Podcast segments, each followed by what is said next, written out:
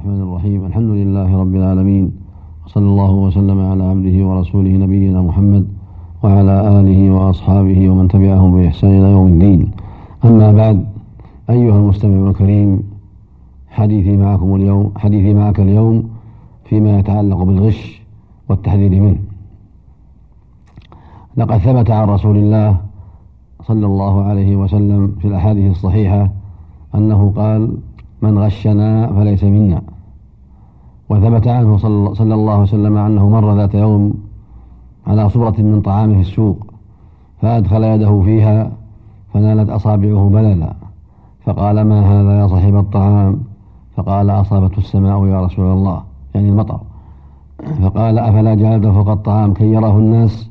من غش فليس مني. هذا الحديث الصحيح وما جاء في معناه.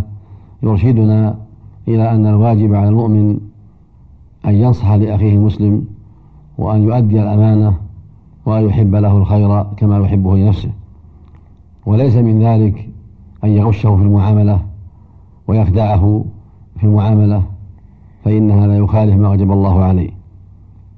إذ الواجب عليه أن يبين له الحقيقة وأن يكون معه في السلعة على جلية من الأمر.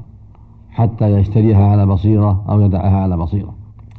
فإذا كان في السلعة عيب فأخفاه أو كانت السلعة أعيانا كثيرة فجعل الرديء أسفل وجعل الطيب أعلى حتى يغش بذلك الناس فإن هذا من الخداع ومن الغش ومن الخيانة التي حرمها الله على المسلمين.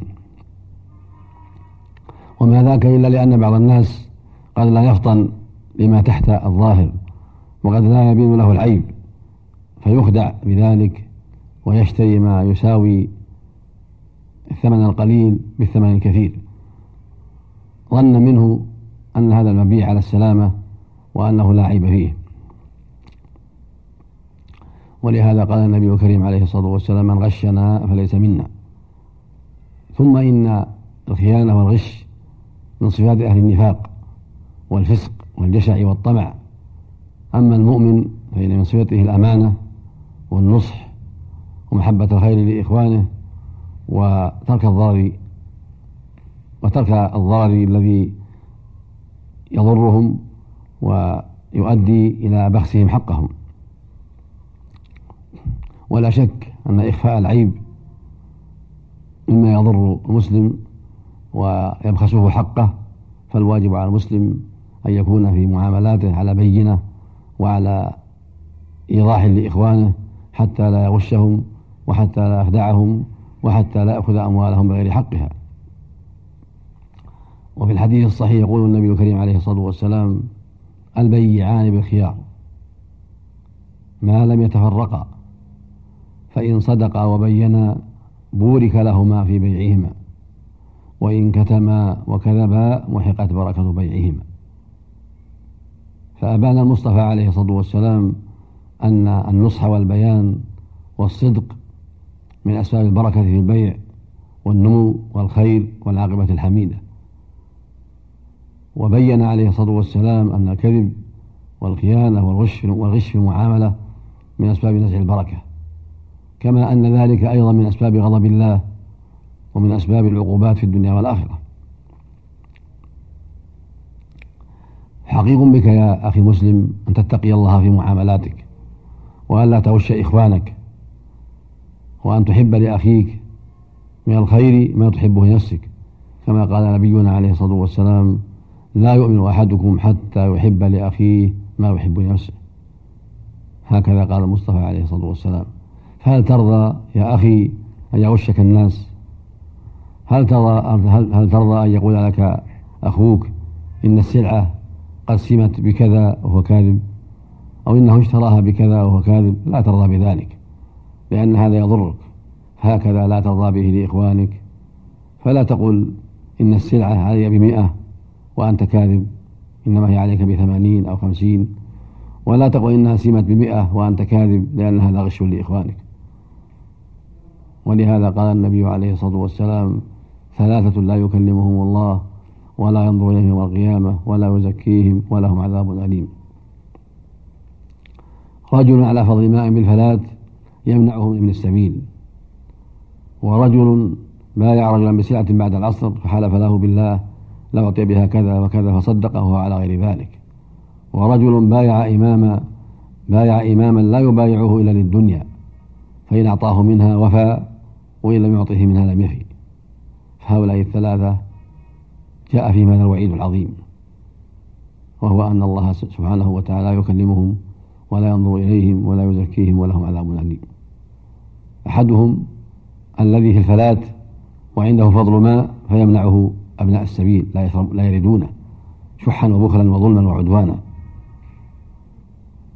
والثاني يبايع إخوانه بالسلع فيكذب عليهم ويقول إنه أعطي كذا وأعطي كذا سمت منه بكذا شراها بكذا وهو يكذب حتى يخدعهم وحتى يشتروها بأغلى من ثمنها. وإذا كان بعد العصر خاتمة النهار فالأمر أشد وأخطر والإثم أكبر. لأن المطلوب من المؤمن في آخر النهار أن يختم نهاره بالخير والتسبيح والتهليل والاستغفار والتوبة وعدم الوقوع فيما حرم الله عز وجل. أما هذا فقد ختم نهاره بالكذب والخيانة والغش للمسلمين حتى قال لهم إنها إن هذه إن هذه السلعة أعطيت بها كذا وكذا وهو كاذب.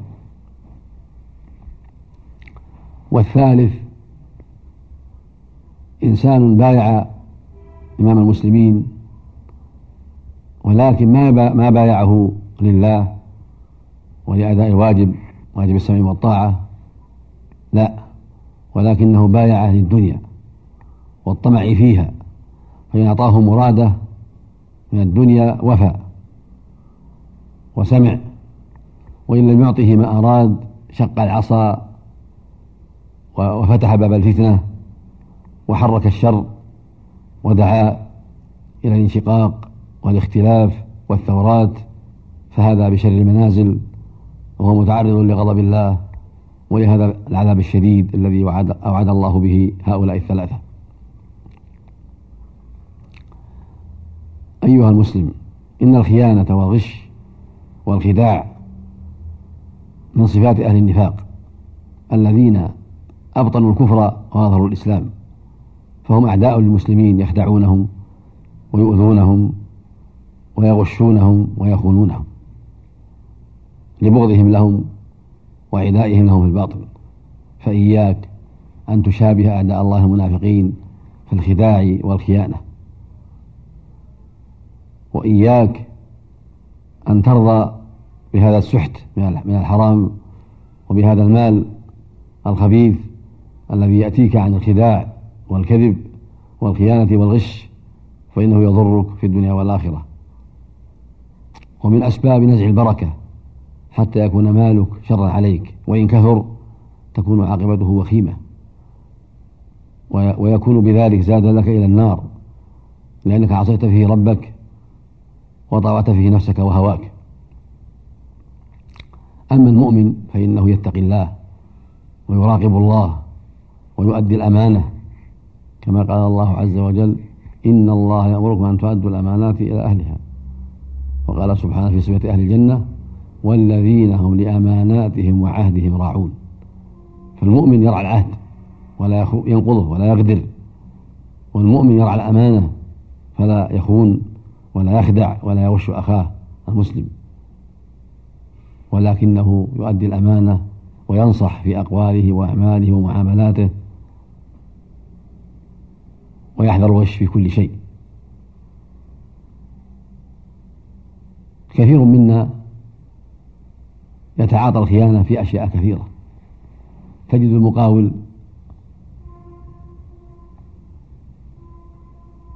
يتفق مع صاحب العمارة صاحب البيت صاحب الدكان صاحب المصنع على شروط وأعمال ثم هو يحاول أن يغش وأن يخون حتى يتوفر له بعض المال. فلا يؤدي الواجب ولا يفي الشروط ويحاول يبخس ذلك حتى يتوفر له شيء من المال الذي يغضب الله عليه وينزع بركة وينزع بركة ماله ويجعله في عداد الخونة والغشاشين والمخادعين ولا حول ولا قوة إلا بالله تجد الدلال والوكيل في أي عمل في تعمير أو شراء حاجات أو غير ذلك تجده يعتاد الخيانة ويكذب ويغش لماذا؟ حتى يتوفر له شيء من المال. فيأخذ المال الكثير مما وكله ويشتري بالقليل. لماذا؟ لما سبق من قصد التوفير وظلم المستحق وبخس حق. فاتق الله يا عبد الله. اتق الله أيها المسلم. واتق الله أيها المسلمة. كل من كل منا يتقي الله فيما تحت يده. الرجل يتقي الله والمرأة تتقي الله. فلا يجوز لأحد أن يخون أو يغش أو يخادع بل على كل إنسان على الرجل والمرأة المؤمن والمؤمنة أن يؤدي الأمانة وأن يحذر الخيانة وأن يبتعد عن الغش والتلبيس والخداع في جميع الأعمال. لا مع الزوج ولا مع الزوجة ولا مع الناس وبذلك تصلح الأحوال وتستقيم الأمور